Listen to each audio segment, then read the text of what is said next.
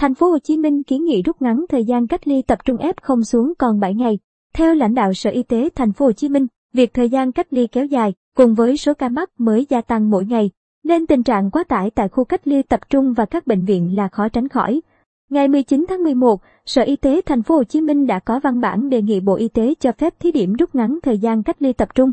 Theo Sở Y tế Thành phố Hồ Chí Minh, từ ngày mùng 1 tháng 10 năm 2021, Thành phố Hồ Chí Minh triển khai áp dụng thích ứng an toàn, linh hoạt, kiểm soát hiệu quả dịch COVID-19. Đến thời điểm hiện tại, Thành phố Hồ Chí Minh đã thực hiện tiêm vaccine phòng COVID-19 cho người từ 18 tuổi trở lên, với mũi 1 đạt hơn 99% và mũi 2 đạt 83%. Riêng đối với trẻ em từ 12 đến 17 tuổi, mũi 1 đạt 95% và dự kiến tiêm mũi 2 vào tuần cuối tháng 11 năm 2021. Báo cáo từ các quận, huyện và thành phố Thủ Đức cũng cho thấy, số ca mắc mới ở hầu hết 22 quận, huyện và thành phố Thủ Đức đều có xu hướng tăng nhẹ. Đặc biệt có 5 địa bàn số ca mắc mới tăng cao, đó là huyện Bình Chánh, Hóc Môn, thành phố Thủ Đức, quận Bình Tân và quận 12. Ngoài ra, thành phố đang cách ly, điều trị 66.722 ca mắc COVID-19. Trong đó có 48.903 F0 đang được cách ly tại nhà và 5.185 F0 tại khu cách ly tập trung. Đây là các trường hợp F0 không triệu chứng hoặc có triệu chứng nhẹ.